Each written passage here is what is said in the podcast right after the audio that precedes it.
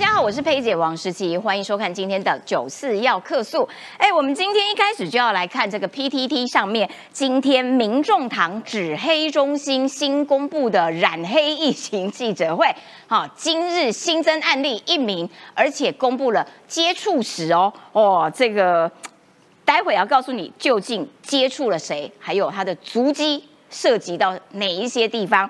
另外还要看到柯文哲的老家哦，在新竹的那个呃，现在柯妈妈、柯爸爸居住的那个地方，被揪出来说，哇，原来你家也违建呢，有顶楼加盖哦。柯妈妈对于这件事情的讲法是：嘿，咱底来披晒披晒啦，晒衣服的啦，那有虾啦。哦，那现在柯文哲在面对自己家有违建这件事情，他的态度又是如何？该怎么样子来处理嘞？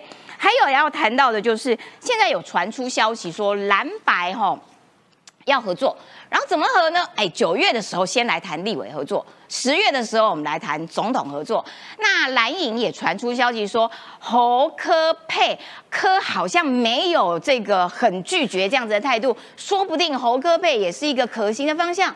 这假的啊！人家的民调要比你侯友谊高这么多，真的有可能侯科配吗？嘿，谈得成吗？那是金普忠要谈，还是朱立伦要谈，还是侯友谊自己要谈？哇，这个到底要跟哪一个人谈才说得准？这个也是一个大疑问啦。另外，国际方面，我们还要看到日本。排这个核废水的排放，结果中国很生气，大做文章，特别呢是这个为了要挑起民族的对立仇恨，然后所以网络上面中国的网络上面出现了很多假讯息，那日本人也觉得你在搞什么东西嘞？为什么又要打电话来骚扰我们？然后又出现了这么多的假讯息，所以现在看起来日本跟台湾一样，都在面临中国的假讯息认知作战。哇，这个不得了喽！而且日本不是，而且中国不只是这个仇日，它也仇美。因为呢，美国的统计发现说，哎，最近这一年以来哦，大概至少有近百哎上百次，可能超越百次，有那种中国游客哦，就。哎，我迷路了，我就走入了你的机敏设施，而且都是军事设施的地方。被逮到之后，每一个人都说：“哎呀，我是游客啦，我迷路啦，不知道为什么就走到这里来了。”你还好吗？你这应该是假的吧？你应该就是知道它是机敏设施，所以你特别跑到那个地方去假迷路，为的就是要刺探一些消息吧？哦，赶快来介绍今天的来宾。首先欢迎的是政治评论员李正浩，大家好。再来欢迎的是桃园市议员于北辰将军，司机好，大家午安。还有今天的这个呃颜值担当新北市议员陈乃瑜，佩姐好，大家好，我是乃瑜。来资深政治幕僚吴坤玉，坤玉哥，哎，大家好。好，一开始郑浩其实他有一个新的绰号，他自己封的，好错。圆通大师 为什么呢？因为呢，他有点心情上面是嫉妒黑车博阿拱穿多啦，然后就觉得哎，应该也要来一个 title 哦，互别苗头有没有？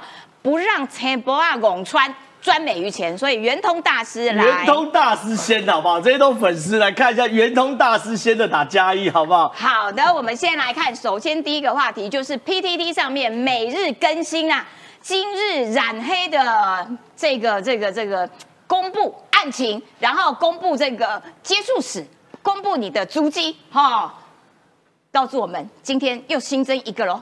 对，进入这个正题之前，先来做一个这个紫黑中心今日的报道。今日紫黑中心这个疫情升温哈，这个在台南出现大型重症，哎呦，台南这个案例。按三十赫李全教，并和文泽短台南堂的蔡婉珍姐妹有过接触时候，相信在文泽短加持下，按三十赫一定会顺利康复。至于按八高红安有确切掌握，最近出现在日本的足迹，我们哦也赶紧通知这个日本方面啊，日本方面专家召集八人组长视察猫在新竹普筛发现，目前居住在新竹圣母峰玛利亚。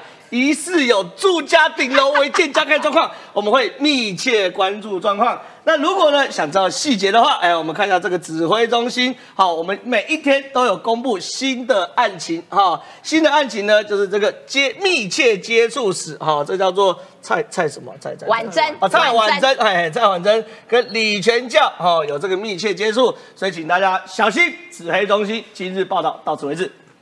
全力支持李全教，而且不好意思，我们给他讲错名字，他叫蔡婉晴。哦，蔡婉晴，拍谁了？好，我们失敬失敬，蔡婉晴。是是是是哦，所以这个 PTE 上面真的很有意思哦，就是把四叉猫每日这个丢进 Google 丢进这个司法判决书里面逮出来一个又一个，然后现在真的连接触史都不放过。那李全教呢？其实他。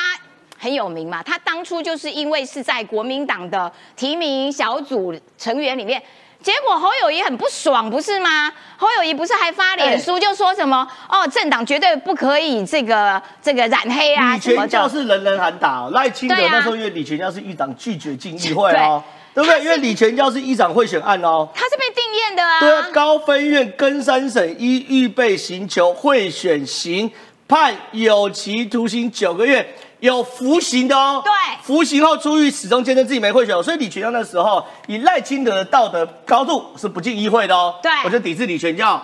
以侯友谊的道德高度是直接抨击国民党提名小组，对哎，不可以有李全教这种人哦。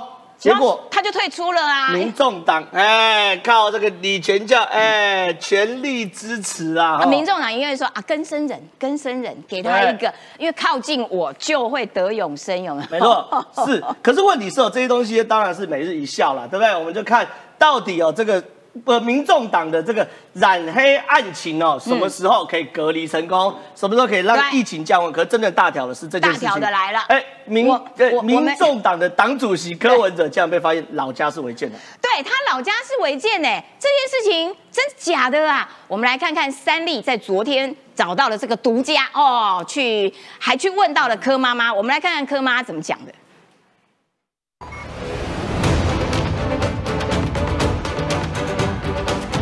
民宅一眼看过去是五楼建物，不过从侧面看，原来是误会一场，因为五楼是铁皮建筑加盖。这里是柯文哲位于新竹的老家，游客爸柯妈现在住在这，但检视建物的成本，发现这栋楼是四层楼建物，但五楼位置长出违建。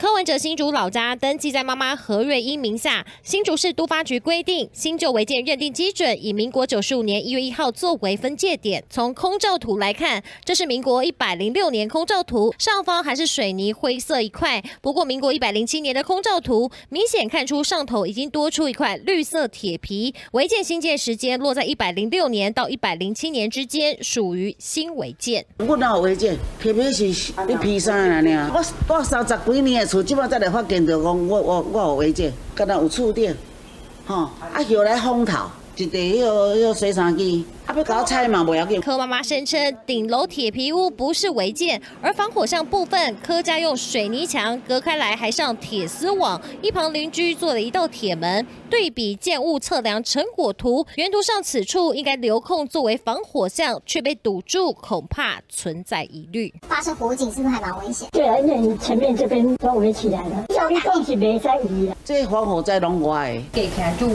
较危险嘛。啊要叫我搁听哦，啊毋则从一个铁机安小甲创的。阮咧巷仔路吼，迄安靠一个内外，哦，你若叫来测量吼，伊若是甲我甲我抄价吼，啊我就叫伊拆。根据建筑规定，防火巷和防火间隔擅自搭建建物者，属于危害公共安全范围，必须优先拆除。新竹市府则回应，如果接获检举，先进行鉴定。过去柯文哲担任台北市长任内，公开宣誓要拆光违建。明目张胆的违建，那就一个字啊，拆。哎，我们三立的记者马玉文现在真的是房地产大师啊！他先揪出了黄国昌家的违建，再来揪出柯妈妈家的违建。来，我们来看这个，你看他这个顶楼加盖的这个铁皮屋，柯妈妈有说，哎，披萨啦，晒衣服要就洗衣机啊。可是通常啦，作为家家庭主妇都知道，你要晒衣服哦，要通风啦。通风了啊！那你这个都没有通风，闷在里面，衣服会臭臭啦，就对闷干的很臭啦，不行啦。对，我觉得真的是哦，惹到马玉文真的倒了八辈子了没了哈、马玉文就是一生只监督黄国昌一人的马玉文，好、活生生把黄国昌家里生吞活扒。现在听说呢，猜到呃周遭所有整排邻居都变为亲要一起拆，气死了对，真的是气死了。结果没想到马玉文的狗鼻子嗅觉竟然跑到了新竹，抓到柯文哲的老宅哦这四违建呐、马维马马马玉文也是一个不分区哦。对，金价囧了哈。状况是这样的，因为呢，马玉文呢昨天呢接获线报指出，好，柯文哲家有疑似违建，哇，建局里局啊，赶快去调空拍图啊，去实际拍啊，然后又访问新竹市政府啊，等等，问了一大堆，嗯，发现证实有两大违建。第一大违建呢是顶楼加盖的违建哦，我就跟他讲，顶楼加盖是非常非常常见，很多老房子顶楼都有加盖。对。但是顶楼加盖有分什么继承违建？对。跟过去的新建违建。对。继承违建叫做就地合法，也不是就地合法，就是先不理他。对。除非你做什么事，你去做变更，比如说你盖了一个这个继承违建，五楼变六楼，打摸笔就算。跟你六楼给我改隔间，然后出租哦，这种急报急拆，所以基层违建只要维持原本的格局哦，都都不理他。可是呢，如果是新盖的违建的话，那就要拆除喽。急报要急拆才行啊。那怎么确定是继承违建还是新建违建呢？以空拍图为主哦，这是一百零六年的空拍图哦，你可以看到这个柯文的老家哈，这个是的，哎，完全灰灰的，就是正常的屋顶，哦哈，对不对？到一百零七年，空白图出现绿色铁皮，就这块绿色的铁皮这块，所以对耶对耶，所以摩港哈，那一百零六年呢是什么时候呢？一百零六年柯文哲当台北市长的时候啦，六年前，对不对？对，大不会时尊呐，哎呦，对不对？柯文哲当台北市长的时候，儿儿子在当市长，首都市长，妈妈的搞违建呢，哈，所以第一件事情哦，这个绿色这个铁皮屋哈，我坦白讲了哈，新竹市都发局规定新旧违建认证点呢是九十五年一月一号做分界点。九十五年一月一号之前啊，我都叫寄存违建。对，我你只要没有变动，我都不拆。可是很清楚，一百零六年是空的。儿子当市长，大不为西尊，嘿，就给他加上去。哦哦，所以这叫做新违建，逮到了。这新竹市都发局认定的哈，这第一件事。好，那这个违建呢，我坦白讲啊，对于很多人来说也是可以接受啦。为什么？因为就是你自己家里嘛，对不对？你说影响别人也未必。所以这条呢，倒是犯了大忌。因为呢，这个马玉文去现场啊，绕啊绕啊绕，挖啊挖啊挖，发现，哎，除了这个上面有这个基层违建外，哎。这也怪怪怪怪的，你这个是什么东西？房子跟房子的间隔叫做防火巷。对，那防火巷一般是有点年纪的人念的，后来都叫防火间隔哦，改名字了。你什么意思？我要求你道歉，这个圆通大师不合格，扣上元下通法号正号大师正式向文山自己道歉。啊，我的意思是扣一千块。防火巷是过去的俗称，哎，不要不要不要不要，会怕哦。防火巷是过去的俗称呐，现在叫做防火间隔。但是不管叫防火巷还是叫防火间隔，它的概念都一样。老房子跟老房子都建一整排，所以当时在建的时候呢，就法规规定说，房子跟房子中间要有间隔。你可以叫它防火巷，你可以叫它防火间隔。这要干嘛呢？一有避免如果房子燃烧啊，整排烧。对。哦，这很危险哦。你就变火烧连环船嘛，对，你一定要一定的间隔，这一个。第二个，跑路的时候要用嘛，你你你烧起来的时候，大家是要从防火巷跑。哦，对对对对。对啊，招楼会熄尊啊，对不对？所以防火巷是完全规定什么东西，你去看法规哦。它它要它要空的才行。对，不是不只是空，防火巷它法规是规定，非做平日通行使用哦。所以它严格到我我平常那边走来走去当道路都不是哦哦哦哦，你懂我意思吗？它是让你真的出事的时候来跑路用的哦，不是让你走路用的哈哦，非做平时通行之用哦。它就是要维持一个净空的状态。对，就囧啊！哦，这个条防火巷紧要几波啊，邻居做铁门弄起来了。柯家水泥墙加铁丝网啊，有没有？而且还有这个锯刀的这锯齿的啊，这三一八学运啊专用啊，让柯家把它弄来这边，所以这出歹机啦，对不对？防火像这我不讲黄帝，你，这太长了。意思是什么？法规叫做急报急拆，它这个就是涉及公共安全呐。没错，如果失哎，如果失火怎么办嘛？对不对？所以新竹市都发局也有说，接获检举通报的，勘查调阅资料，依规处理嘛。可是呢，哎，柯妈妈了不起。那有违规？晾衣服叫什么？披萨，披萨，披萨娘啦！啊，住三十几年的房，现在才跟我说违建，要跟我拆没关系。第一个打脸，不是三十几，对，一百零六年到一百零七年，对，对不对？对。第二件事情，你三十几年前防火巷也不能霸占嘛？对呀，他它就是防火巷，你怎么可以把它围起来堵起来，对对然后把这边当自己家的？那以后敲以前三十几年会有人天干物燥，小心火烛康，那你弄起来人家怎么走？对啊，对不对？所以这东西哦跟三十几年没有关系啊。好，所以接下来我们要来看，哎，那柯家有违建，作为一个要选总统，而且过去当过八年台北市长的柯文哲，他之前对于违建是怎么说的？违建又涉及公共安全的，那没得讨论。所有的议员也不要想来关说，没有用。台湾从来就不是一个法治的国家，因为人民不会把守法当做很重要的事。所以为什么台北市违建这么多呢？坦白讲哦，要去增加什么违建查报员，我都反对。为什么呢？应该是人民不要违建，就不要那么多查报员嘛。那你前面盖一大堆，然后再我们再去查报，那再去拆除，这不是恶性循环嘛？然后要在议员再协调，我整个我发现整个监管处都在做这些冗事，所以后来我就要求说，我们整个一定要定流程图啊，第一次查报不合格，哦，隔多久要来查报第二次？哦，再再几次以后要断水断电，都全部给它变成自式化。那不然如果有太多那个那个叫裁量空间，你知道吗？我可以一个礼拜来一次，也可以一年来一次，那这就变成，所以就变成制造贪污的机会。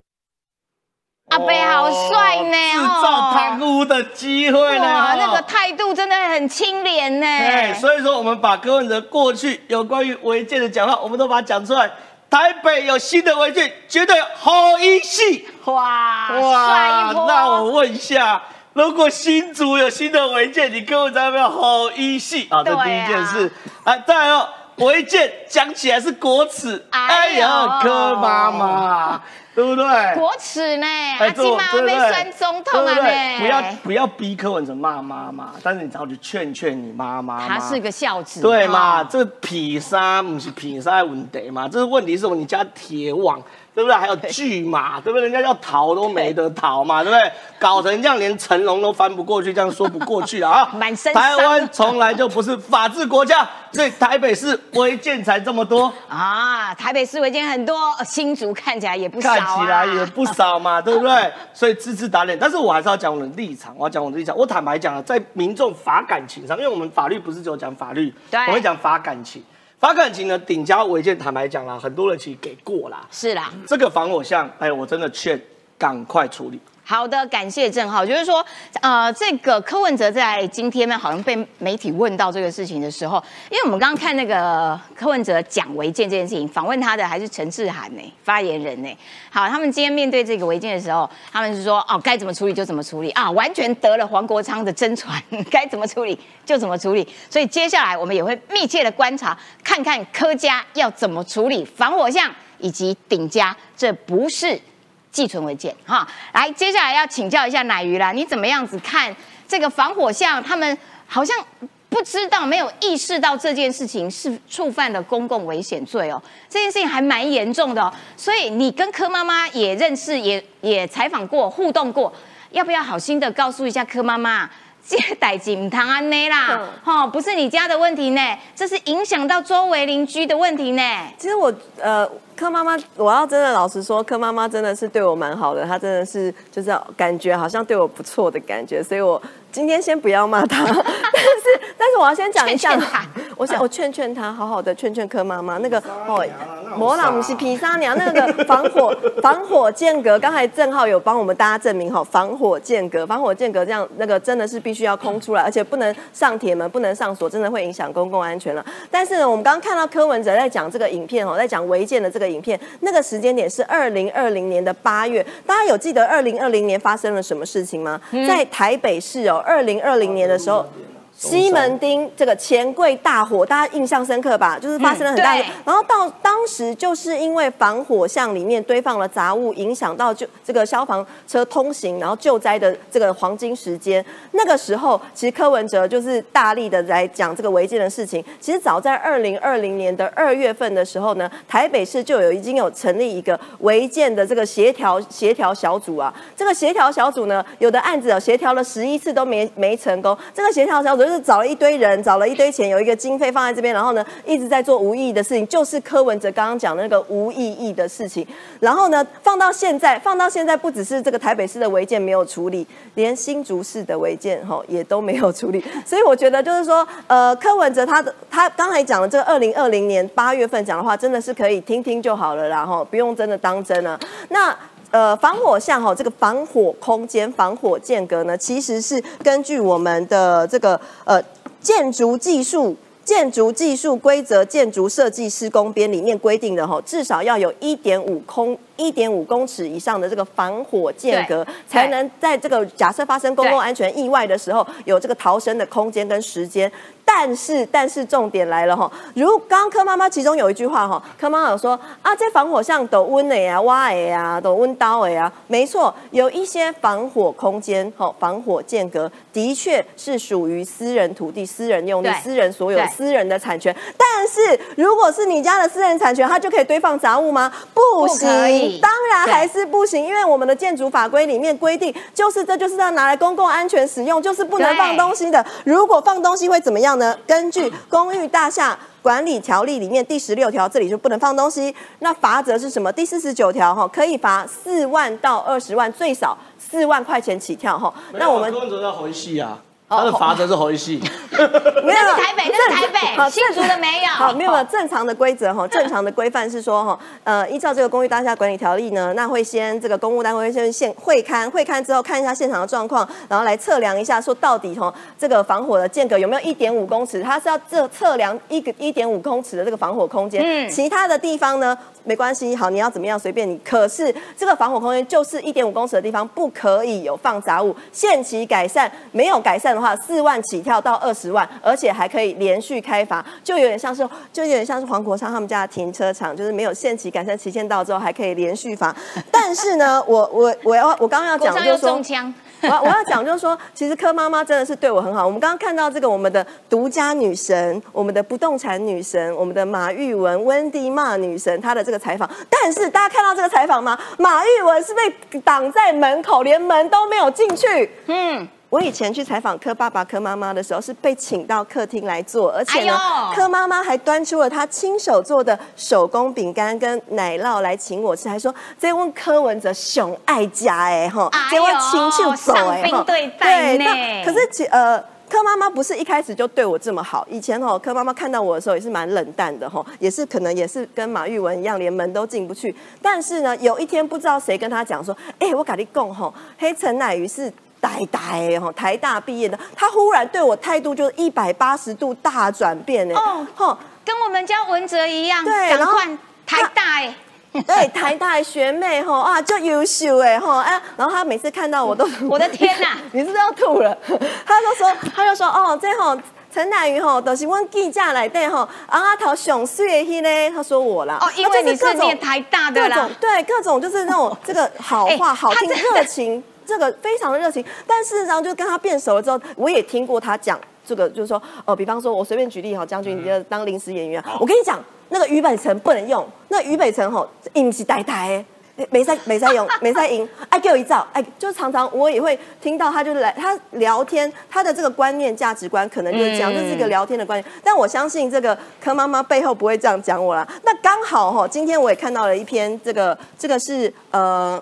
拒绝联考的小子吴祥辉董事长，他在脸书 po 文爆料柯妈妈，真的这个这个经典，我觉得我有听过类似的话，而且我我有我真的是有收过柯妈妈的这个贡丸哈。他说哈，这个柯妈妈啊哈，某人的妈妈大不同，他从新竹来台北就会大包小包的带贡丸跟燕丸，哇，贡丸跟燕丸是要干嘛的？这是柯妈妈的。共玩政治学，我们今天要揭露的就是你所不知道的柯妈妈的共玩政治学。怎么说呢？柯妈妈的共玩跟燕玩是有分这个等级的哦。哈，比方说呢，我比较喜欢李正浩，李正浩就拿到了一包共玩，这包这包哈没吼李正浩哎，哈啊这个哈于北辰以北赛赢以北这一包不要给他，这一北赛好一北赛好一，就是用这样子来分类，用用共玩跟燕玩以及有谁拿到跟谁没有拿到来分类，就是呃柯市府市府。的这个成员，还有团他们的团队成员，然后甚至呢，哦还会用打电话的方，这是这是哎，我要先澄清，这是吴祥辉爆料的，我们希望哦，他就说哈，这个每次接电话都热情洋溢啊。放下电话呢，就这个跟旁边的亲信说，这这个人哦有多坏，或者说这个人不用理他。其实我都有听过类似的话哦。台北人去新竹，他都会殷切的招待。天哪！我看到这句话，我忽然有很深的既视感，不就是在讲我吗？很殷切的招待。对，然后然后呢？然后呢？他说，人家是柯妈妈亲手做给你吃呢。我我我，可是我，但是我真的是，我真的相信柯妈妈是真的，就是很疼惜我，就是她不会在我背后，就是在跟别人说这这些狼。没才艺哈，这两五啊，太一定是没有这样的事情。但是我要讲说哈，柯家的人，柯家的亲戚啊，朋友真的是很棒，很羡慕，让奶鱼真的很羡慕，因为他们找工作都会遇到贵人呢。嗯，比方说哈，柯文哲的妹妹哈，她现在哈可能传出要选这个新竹的立委哦哈啊，如果说哈没有选立委，还可以就是铺路以后接任新竹市的副市长，位置都找好，他说空穴来风，没没有关系，我觉得就是找工作就是很顺利啦。那空穴来风也没有关系，因为不去也没有关系。那那个呃，柯文哲也都还没有选上总统啦，吼，这个呃。已经在帮他的夫人陈佩琪找工作了哈。我们那个他说陈佩琪在脸书上爆料，就是他跟他老婆老公在聊天啊，就说我以后退休后要干嘛哈。柯文哲就说，哎，我们总统府有一个医务室哈，你以后可以申请调过来这边。这边我又要来请教我们于将军了，医务室医务室是属于总统指派的吗？好像是国防部的业务吧？国安局就是说他们夫夫妻感情很好啦，就是如果。柯文哲选上了总统之后，也心中一直挂记着，一直挂记着他的。不是义工哦，他的义务是 要经过考核。对，好，那这件事情其实让大家也都觉得说，哦，柯文哲真的是一个嗯，很照顾太太的一个好男人哈。哈，但是呢。家里的违建这件事情还是要做处理啦，因为毕竟这个是影响公共安全的。你总不能说万一真的有什么危险状况的时候啊，要逃的时候，每一个人发一把钥匙，然后啊忙着在那边开钥匙，那边拉开门，这个就嗯，的确会影响他选总统这样子的一个一个观感问题。因为毕竟他总是用很高的标准在面对。别人家的违建嘛，哈，好，来这个邀请北辰将军，我们就要来看看了。这是最新的这个民调，为什么？因为柯文哲现在看起来也是炙手可热，为什么？郭台铭也蛮想跟他喝咖啡的，喝喝果汁的。哎，国民党也蛮想跟他谈的。然后呢，现在这个是 TVBS 的最新民调，就是说三个人的萨卡都的，呃，细细卡都的这个支持度，其实那个状况哦，赖清德是。赖清德是多少？三十三十八，侯友谊二十三，柯文呃侯友谊是十九啦，柯文哲是二三啦，郭台铭是十四啦。然后呢，教他分析之后呢，发现一件很好笑的事：郭台铭如果要参选总统的话，激进党。哇，有二十四趴支持他力挺，这个有点激进党可能在搞笑，就是要拱联署有没有？再再给他拱出来选。好，那我想请教一下北辰将军，就是说现在蓝一直在放消息说啊，我们蓝白可以谈啊，我们九月要谈立委啊，十月可以来谈总统，而且呢，当我们侯友谊的民调往上的时候，呃，侯科佩似乎科也没有那么那么强烈的反对，真的假的？这当然哈，呃，两蒋在台湾最大的贡献叫三七五减租哦，让什么什么三七五减租？对对，三两蒋三七五减租。这一次郭台铭参选之后，侯，然后柯跟这个赖清德三三个人刚好是三七五调民调啊。嗯，侯友谊调三趴嘛。嗯，赖清德调七趴嘛。哦，三七五。对，然后这个这个这个这柯文哲掉五趴嘛。对，所以三七五掉趴嘛。对，那这这个是真的吗？这真的跟当时土改一样，土地改革那么样的成功吗？其实不是啊。嗯，因为绝大多数的人是要给呃台湾阿明一个热情的拥抱。嗯，你有勇气出来参选，我怎么可以让你空手而归？怎么可以让你民调掉那么难看呢？嗯，所以有很多人就很努力的去去哎支持他。嗯，接到电话之后，你想心里本来是支持柯文哲的，心想不行，我要支持阿明。阿明出来之后哈，阿明出来之后，这个侯友谊会被边缘化。那支持赖清德的。很多朋友就想说，不行不行，怎么让郭台铭难过呢？我们是有慈善的，我们是热情的台湾人民，一定要给郭台铭一个热情的拥抱。所以很多的激进党的朋友都唯一支持郭台铭。那这些人本来是支持谁的？我不用讲嘛，哈，我不用讲，所以就支持郭台铭了。那郭台铭知不知道？当然知道。郭台铭当然知道，你们这一些人是假心假意支持我的，可是呢，我爽，嗯，我爽，在现阶段我的民调就是好看啊，不会一下崩盘啊。所以说，你看郭台铭一参选，三个人各掉三七五都掉，所以我郭台铭有没有影响力？有影响力，有影响。对，那可是国民党呢？国民党的支持者是唯一不会表态支持郭台铭的，因为他们已经寄出党纪了嘛。有有啦，十七趴啦。你看这一次就是国民党支持者里面有十七趴，比预计的少，比预计的少。郭台铭当时预计国民党至少有百分之三十以上的人要到我这边来。哦，对，就是非降低了，哎，降低很多，降低了很多，因为党纪生效了。那可是郭台铭对于这个党纪生效哈，他有没有在怕？我觉得他还有绝招啦。郭台铭手上还有杀手锏呢。这个在清乾隆年间呢，有什么？有百官行贿赂啊，叫百官行术。了解。郭台铭手上也有一本党工行术。哎，党工行术，你们这些党工跟我哎募了多少钱？我挺了你多少钱？选举我给你支持多少？你当时的嘴脸是什么？他都有记起来。所以等到这个这些党纪要寄出来的时候，郭台铭就会把这个刑诉偷偷的寄给他。哎，别忘了你的诺言呐。哎，这到底是因为郭郭台铭他妈妈也曾经借给国民党八千万，对，好几千万，据说有还呐。国民党据说有还，那有没有还，只有郭台铭的郭妈妈知道。嗯，对，那国民党之前呃靠郭台铭募了多少款，跟人家拿了多少钱，我想国民党心知肚明。可是现在我觉得郭台铭哈，为什么在联署前的气势有些头人慢慢缩手了哈？我觉得这一点哈，就是投人取款的方式跟郭台铭拨款的方式产生的落差。嗯，真的产生了很大的落差。什么意思？呃，就是郭台铭的做法，他是企业老板，你要跟我募，你要跟我领钱，对不对？第一个，请款单要来，啊，请款单要来，估价单要到，然后实际的核销单要到。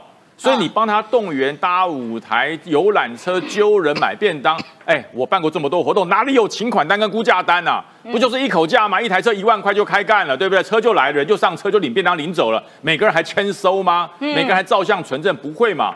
所以这些头人要去跟郭办请款的时候，产生一些纠纷。啊，就是我我要的不是票据，耶，我要现金呐。我要现金啊！你给我票据干什么？一开三个月的票，我不就跳票了，对不对？嗯。所以说这个部分，郭董可能要呃接地气一点。哎，那郭台铭中常会有暗装，然后呢，这篇进传媒的报道，他讲说，挺郭派的中常委挣挣钱呐，就强烈建议朱立伦啊，党务高层啊，要出席一个新竹什么火车站附近办的这个活动。结果当场沈庆光就说不可以，你这样去的话，等于是帮郭台铭这个站台。嗯，然后所以到最后，诶，这个朱立伦等党务高层就没有去，就被认为说，我朱立伦差点中阴招，哎，这是郭放在国民党中常会里面的一个棋子哦，还不止一个，真的，其实还不止一个。郭台铭跟很多国民党中常委其实交情都不差了。以前对以前很多中常委其实呃在募款的时候都有透过郭台铭来帮忙募款啊，他是不是自己给我不知道。那朱立伦危机四伏哎，朱立伦反正置之死地于后生啊，死猪不怕开水烫啊，对不对？他现在想做的一件什么事就是扮猪吃老虎。朱立伦是猪，郭台铭是虎，我打算把你吃掉。怎么吃掉？用民调吃掉你。那以前所有跟你的来往都可以一笔勾销。嗯，对，因为你失信嘛，你失信于国民党嘛，对不对？愿赌服输嘛，你输了怎么可以赖皮呢？他现在想用这种方式，可郭台铭反扑啦。他说：“对啊，别忘了我手上有一本名册哈，你们自己看到。”所以朱元心想：什么？你还有名册？当然，大老板手上有的是名册啊。你们有多少人来跟我这个求救过？国民党最惨的时候是谁救你们的？我们这边都有，你要不要看一看？要不要清点一下？而且当时有时候不是用捐的，是用借的，嗯，对不对？那借的有没有还？不知道，只有郭董晓得。所以暗装可能不止挣挣钱很多，很绝对不止挣挣钱。那挣挣钱当时办这个是好事哦。这我觉得当时如果朱立伦去了，其实这个事就不会尴尬。他那个在新竹办的这场活动哈，很多韩粉都上台了，很多韩粉我都讲过嘛，韩粉挺韩的五个大将都上台了啦，全部都上台了，还有人主持啦。有的人帮忙这个画虾啦，有的人帮忙揪人，都已经去了，然后都开直播。所以如果朱立伦去了，你不要怕嘛，你不要怕郭台铭，这场又不是郭台铭办的。可是我觉得他也不是怕郭台铭，国民党现在看起来跟郭台铭就是采取一种，我跟你，我我跟你分手了，我们坚壁清野，所以我才不要跟你有瓜葛。可是这样子，在韩粉看来，你是在躲你是在躲，你应该正面对决。嗯，甚至我觉得侯友谊都应该去在台上看谁比较可以代表泛蓝的阵营。所以你就躲，你躲郭台铭全吃啊！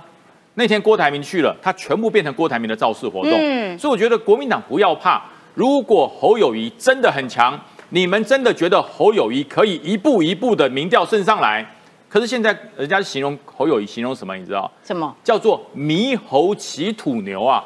他民调跑得太慢骑土牛。对你现在不能骑土牛，骑土牛真的太慢了，你来不及追上这个第二名，甚至变第一名嘛？你追不上。落差是蛮大的。对你现在应该是要猕猴。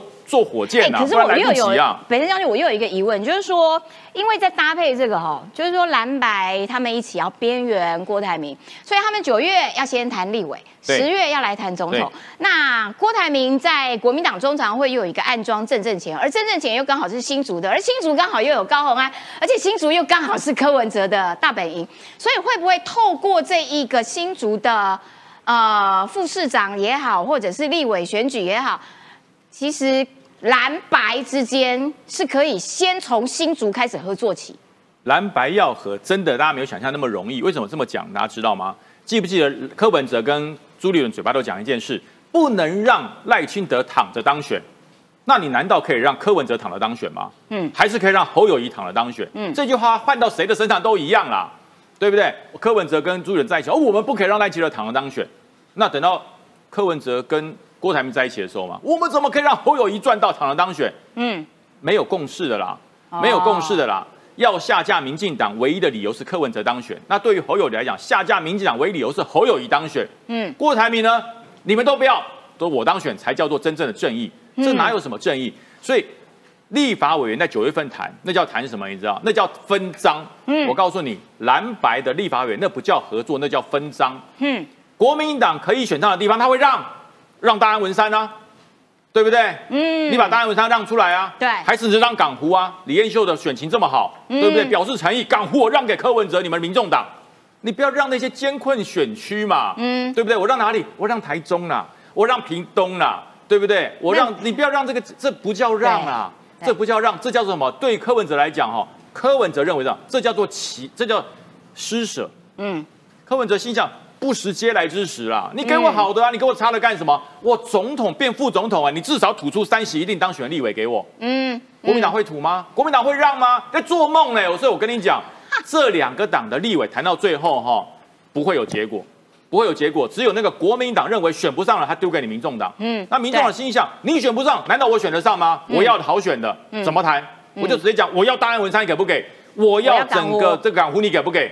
不会给嘛？而且我要请教一下坤玉哥啦，就是说你怎么样看待说，哎，现在蓝白和这件事情被放出很多风声，而且呢，其实你们要谈立委，九月要谈立委，不只是选区立委啊，还有不分区啊，那这个要怎么谈？很难谈啊。区域的话，用这一席给我，那席给你，可是我们在不分区的政党票这件事情，我当然寸土不让啊。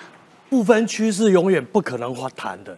对你想想看，侯友谊跑到一个造势场合上面去说，总统选我侯友谊，然后这个政党票通通都给民众党，你你觉得那个那个场面不很荒谬啊？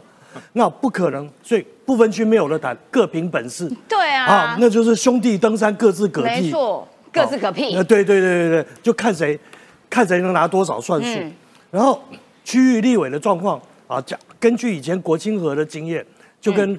这个于将军讲的一样，国民党对于跟别人合或者是别的政党啊来合作了，那他的谈法跟态度永远就只有一样东西。后来我终终于搞懂了，就是一百二十回水浒，好，我们水浒一般就有九十回，后面三十回都在写什么？宋江被招安了以后，他就派这个这个梁山好汉去打契丹啊，去打方腊。打了吗？没有剩几个了。所有艰困的事情，官军做不了了，他全部都叫这些梁山好汉去做，消耗你的兵力，然后最后再把你灭掉。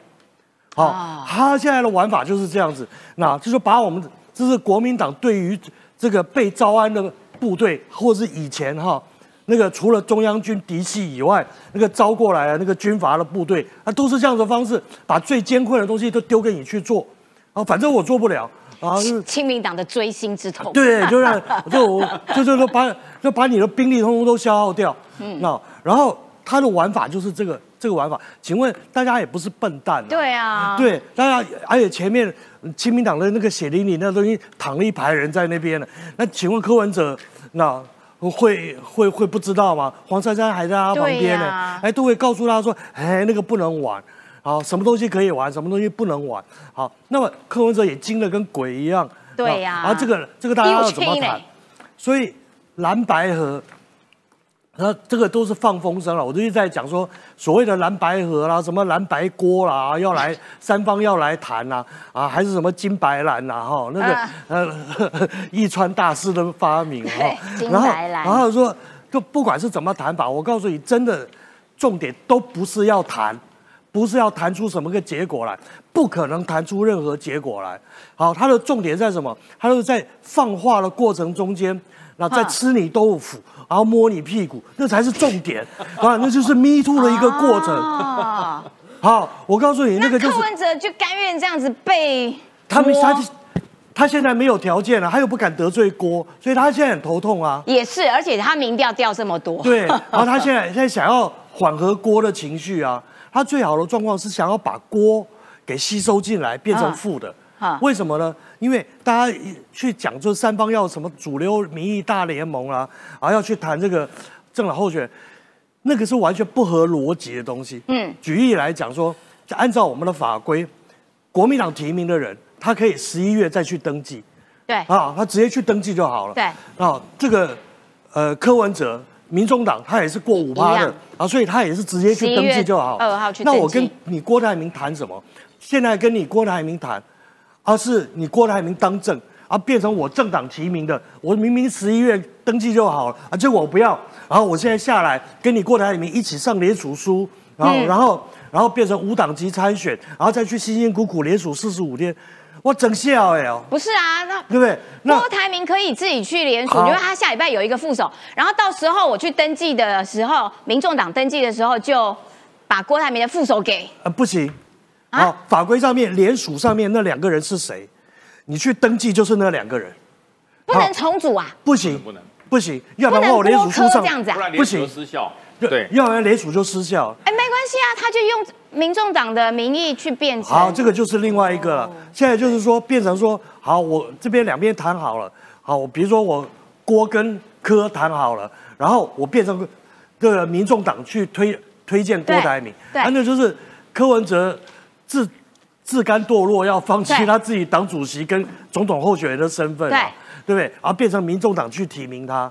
那除非这个东西能够谈成，那这个多困难的一件事情。哎，你一个政党要提名的时候，你要通过你的什么有一定的程序啊，啊，党代表大会啦，什么东西，你要有认证程序，你要重新走一遍。民众党就一人政党啊，党主席说了算。没有没有没有，人家毕竟耶稣会的。不不，对。哎，不过坤一哥还有一个问题，就是说现在因为。呃，郭台铭他最擅长的其实就是商界啦、AI 啦、高科技啦。现在黄世修发言人他有提到，就是说，哎，郭正颖打算用一个高科技联署法，譬如说就是用 Line It，然后大家就把自己的身份证扫描了之后上传，然后哎，中选会现在没有答应了，那个，然后郭正颖就很生气。而我昨天碰到黄世修啊，嘿，然后那个易川大师也在。好，一川大师就在跟黄世修说：“哎，你要付我权利金呢？AI 那个是我想出来的。”然后黄世修，黄世修就说：“嗯，西，我们一个月前就作业了，好，就城市什么的都写下去了。可是中选会不同意，所以我一直在跟大家讲说，你真正这个用各种科技方法来做联署这件事情都不是难事，但是真正的困难点在做叫做中选会，嗯，因为中选会你不能说它全部错。”哦，他他说他不是故意整理，他有他的行政考量。比如说，我一张联署书上面上来，他就要求法规上面要求是亲笔签名。对，你其他的东西都可以用印的，什么地址啊、身份证字号啊，什么的都可以用印的。那最后你要亲笔签名，请问你如果是 AI 出来的东西，我怎么去鉴定笔迹？哦，我没有办法鉴定笔迹，而且其实鉴定笔迹是一件检验联署书有没有问题的一个。很重要的手段，比如说那个用超名册的，你会发现一整排十几二十张笔迹都相同，笔哎同样的笔啊，同样的笔迹，那样子就那一把就是有问题的。这第一个，第二个法规上面规定，那我们这个联署书上面的身份证就是要用粘贴，啊，他说要用粘贴，然后虽然这个黄世修说法规上面没有找，嗯，没没有找到有这个名词，但是中选会就说我们法规就是规定历来都是粘贴，所以你怎样都要把它剪下来再把它贴上去。那你就还是要实体，实体的联署书把它寄回来嘛？要实体操作。对你一定要经过通路，然后把实体的联署书寄回来，那你就会使你的 AI 无效嘛？对啊，你的 AI 只是减少了下载的方便，但是你解决不了回来的这个流程嘛？了解。啊，所以。他们现在正在吵这件事情。我昨天也有建议黄世修说：“你不要再跟我讲说什么行文来行文去啊！我们那个中选会啊，伟大的官僚机构，你行文一次去，你妈没有一个七天，你大概回不来啊。好，所以你最好的方式，你就赶快去组着带着律师带着人，好，你直接到中选会去找，对，直接当面谈，然后确定会议记录，依这个东西来执行。嗯要不然的话，你的准备时间根本就来不及。对，毕竟下个礼拜九月十三号应该就要开始。中选会要这个呃开始受理，要联署的人，统统给我来。好，接下来请圆通大师上来哈。圆通大师，我们要来看到的就是中国无人机扰台，还有日本的核废水。现在看起来应该是一个挑动民族情绪、仇恨、抗日的这种认知战。好，那所以我们的政府也警觉到说，哎，这。因为台湾跟日本现在面对同样的这种错假讯息的认知战，那是不是中国在？内部的控制上面有一些奇奇怪怪的地方，使得他们接下来的这些动作有这样子的行为出现。呃，应该是状况是这样，因为最近中国呢，其实是有抓到这个一个议题啦，在做全世界的攻击，就是日本排放这个核废水。对，因为排放核废水，我认为其实应该是很科学的事情。其实只要是核电厂都会排放核废水哦。对，所以其实可以去比较说，日本现在排放出来的核废水，跟一般正常核电厂排放出来的核废废水到底浓度差异是多少？是不是都在标准值以内哦？嗯，日本这个核废水为什么要分三十年把它排完哦？原因就是因为这个核废水其实它希望把每一年的排放量降低到低于一般核电厂排放核废水的排放量。那很多人就说不是啊，日本的核废水有接触到炉芯呐。哦，接触到炉心，值让它的辐射剂量变高，对，所以在净化过程中要更强，让它剂量降低，嗯，稀释要更多。对，在日本呢，目前排放核废水，坦白讲呢，是二十二兆贝克一年，哦，含氚的部分哦，因为二十二兆贝克啊是这个所谓的这个呃核辐射的单位哦，嗯，一般以台湾来说，核一、核二、核三没有核四啊，过去啊一年大概排放五十兆贝克。哦哦哦，更高哎！哦，有概念哦。日本是二十二兆贝克，台湾大概是五十兆贝克上下。核三厂我看过数据在五十兆贝克上下。然后呢，中国的沿海的核电厂是很离谱，大概都是一百兆贝克以上。嗯，在上下，可这些都在国际的核能的标准值以内。对，简单讲，在这样的剂量之下。进入到大海再次稀释之后，对于整个生活的影响是低于哦危险值的。所以这个东西我觉得是很科学议题。如果你说，你看最近中国在做很怪的事情。第一件事情，他说了。日本进日本水，中国进日本水产，散播岸田文雄吃海鲜紧急送医的假消息，哎，很扯啊！他意思是什么？啊，这个核废水往东边排，就影响到海鲜。你影响到海鲜的时候，岸田文雄就去吃沙西米，吃沙西米后就被核辐射污染变成金刚 啊！这个辐射，这太夸张了，这个妈的，那这个是更恶意的。前日本官员喝核废水，爆里海腐烂惨死啊！哦，这个讯息我也觉得很夸张，很夸张。因为之前有个日本讲的好恐怖哦，之前有个日本官员坦白讲护航也护航过头了，说这个核废水是可以喝的，哦，这不是可不可以喝的问题啊，像尿净净化之后也是可以喝，可请你喝一杯净化过的尿。我对我而言啦，除非哦，在沙漠中山穷水尽，我一般不喝。好，应该是这个概念。这是一种尿疗法的概念。不是啊，对啊，对啊，那个贝克爷嘛，贝克爷这个英国 SAS 特种退役兵，尿也可以喝啊，一般不喝，好，尽量不喝，尽量不喝。好了，跳开，离开尿。大概大概是这样，大概是这样。所以这个官员坦坦白讲，那时候护航过头。可是现在呢，既然有忽然有个新闻，我也看到这些到处传的。哇，后来后来结果这个官员他前几天呢就露脸说没有，我没有离癌，也没有死，没腐烂，重点是没腐烂，没腐烂。对，所以这也是很夸张啦。然后中国小粉红呢，哎，竟然出征到日本，然后访问日本阿北啦，哈，问阿北说，哎，阿北，你会不会担心这个核废水影响到你的健康什么的嘛？阿北很厉害哦，对，阿北噼里啪啦讲一堆，基本上就是我刚刚的开场，对。啊，这个剂量啊，二十二兆贝克啊，你们中国是一百兆啊，你们之类的哦，把这人臭骂一顿，然后还说你为什么在日本，你还没回去？不，中间有个桥段，超好笑。中间有个桥段，骂完后阿北觉得不对，就问你，你哪过来的？啊，对对对，还有这一句。小粉说，这个我中国，我中国，你去死二啦！你为什么在日本滚回去？你是白痴吗？哎，八嘎了啊，臭臭骂一顿，哦，叫他滚，哦，叫他滚。我觉得他这个阿北有一点像我们之前台湾基隆的，对，基隆那一个。我跟你讲啦，不要小看阿北啦。嘿，阿北战力超强的。不是啦，我们政论节目的收视率都阿北啦，好不好？哦，要背收视率的啊，我们都阿北们。我们都市政啊，A 市政啊，四十岁以上阿伯啊，对不对？啊，我们不要小看阿伯，阿伯每天看这个节目惊死人啊。可是我们圆通大师只有三十九，哈，三十九，收视率跟他无关。上圆下通法号正号大师，好不好？好，那这个东西呢，中国呢，好了，除了做认知作战之外，间谍战也是很夸张哈。嗯，最近呢，哎，中国近年来闯美国敏感设施达。百次哦，这些敏感设施包含什么呢？新墨西哥州的飞弹试射场，包含佛罗里达州的火箭发射基地。哇塞，哎，他们还。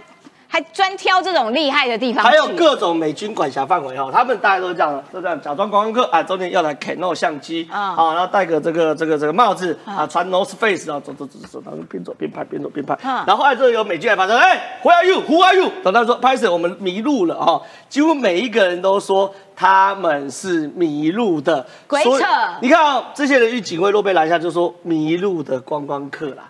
所以中国哈，其实为了要刺探美国的军情哦哈，其实用很不入流的方式啊哈，要么就间谍气球，要么就假假观光客，甚至还有看到什么美国敏感的军事设施旁边的大楼哦被买下来。哦，对对对对对，对不对？最新的新闻对不对？大楼就可以直接空拍嘛，对不对？所以各招都有嘛，对不对？哎，真的很低级耶！为什么要用这种偷偷摸摸的？不是偷偷摸摸，现在卫星你卫星不好就说嘛。现在间谍卫星可以侦测到公分级，谁还假装观光客拍？为什么要拿相机这样子去实力拍？神经病它上面的卫星照的清清楚楚就好你假装观光客还买大楼用望远镜，不是神经病吗？好，这个二十二岁哦，曾经在两栖空警舰赛。哎，埃塞克斯，哎，埃塞克斯号有常常来亚洲哦，第七舰队的应该是担任机械工程师魏金超，被美国指控密谋将国防讯息给中国特工。另外一个二十六岁美国海军下士赵文恒哦，因为经接受精简唤起敏感照片影片被逮捕。状况是这样，最近 BBC 报一个大新闻，二零二三年八月十号最近的大新闻哦，说美国逮捕两名哦，一个叫做魏金超，一个叫做赵文恒，嗯，他们呢都是这样子哦，其实不贵哦。给他几千美金而已哦，他就把了整个军舰的拍照的图，然后里面的设计图，甚至一些军情情报，就给中国特工。哼，给中国特工的时候，中国就可以知道这个艾塞克斯号里面的内部的布局是什么，包含有什么武器，啊，包含什么敏感性的资讯，甚至弹药库可能藏在哪里，为了要打的时候比较好瞄准等等的都有可能哦。所以说中国呢，目前来说为了窃取各式情报，坦白讲不惜血本呐。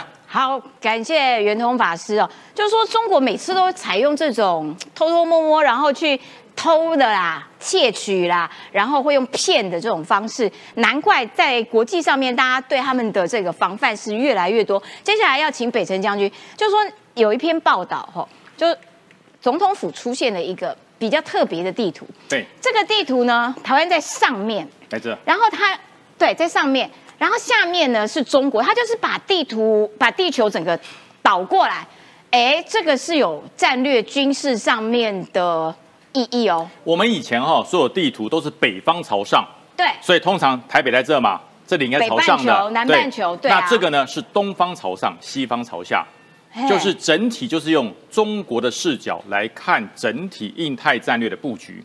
对，这个我们在军事上有一个专业的术语叫反瞻。反瞻就是从敌方的角度来看我们，对，然后预预料他会怎么样子对做动作？哦。对，如果你是变着说南北向的话，你你永远的你的视角都是说以我以我为主，对，嗯。以我为主，我怎么防我怎么防。对。你要的反战就是，如果我是敌人，我要怎么攻？所以你把这个转九十度对你把这个这个地图转九十度，视角完全不一样。你为什么会觉得日本有事，台湾有事？这个图就看出来了，这根本是一线嘛。对，没错，对。攻击方面对的对上面的对，对同一条。这么大一个中国，难道我要攻击只打这个点吗？嗯。不会的，不会的。这个飞弹所有的武器出去就是一个面的，所以你看日本怎么会没事？就算日本稍微远一点，冲绳、宫古、尖阁诸岛就是钓鱼台，我的军舰要出去，我有几条线可以是走，你都非常清楚啊。对，整个舰队要出去往台湾，就必须要先控制整个冲绳跟宫古，然后你要防止日本介入，必须要往两个青津海峡跟俄克斯海峡两个把它挡住。嗯所以日本怎么会没事？绝对有事，有事这叫做反瞻敌方视角。这个图哈，其实最早出来的是日本，日本最先出来。那哦那个时候我记得我们在军中一些比较老的长官说，这小日本东南西北都搞不清楚，对不对？北方朝上军图的要点，对，这叫做什么？你知道？这叫超限战另类的思维啊，叫做敌方视角。现在这个图很多的国家都在使用，这会把主动方、攻击方放在这边，受攻击方跟被动者在上面，所以很明白，非常的明白。如何战略布局，如何支援，对如何到后方去截击切断，全部看得清楚我。觉得这个比较清楚，就是你可以预判说，哎，他如果要做攻击的时候，对我们可能会怎样，所以我们必须要如是何？你要知道敌方怎么打，我才知道怎么守。所以说以前都是我先守住，那敌方怎么打，不管他，他来我是钢筋无敌铁金刚，不行。要知道怎么守，先要知道人家要怎么打，所以叫敌方视角，在军中叫反瞻阵地了，这这样是做是对的。嗯另外哈，中国你说哈，我们是为了要维护区域和平，我们为了统一中国，所以我们才强化我们的的这个解放军的军备。来看这个像是要强化解放军军备，做中国的统一而已吗？这是哪里？一带一路在世界各地，在中国的军港开始完成，它就是我先借你钱，哦哦，我借你钱，然后我帮你做军港，这个钱不是不还的，给你无限的贷款，但是现在告诉你，还款的时间由我来规定。那你如果不能还怎么办？军港给我用，对，我帮你盖的这个，你商港让你用嘛，哦军港给我用，那你就可以晚一点还。啊，不行，我不可能给你用，马上还钱，就是这样。这就是中国的做法。所以你看，整个地方包含柬埔寨，包含了整个中南半岛，那它全部要吃掉那。怎么办？那他就会卡住很多重要的点。对，因为它的它的潜舰也好，它的航母也好，它不是所谓的这个核动力潜舰，它必须要有国外的母港，否则它无法走向世界的海军。所以它现在开始往中南半岛，甚至有部分往非洲走。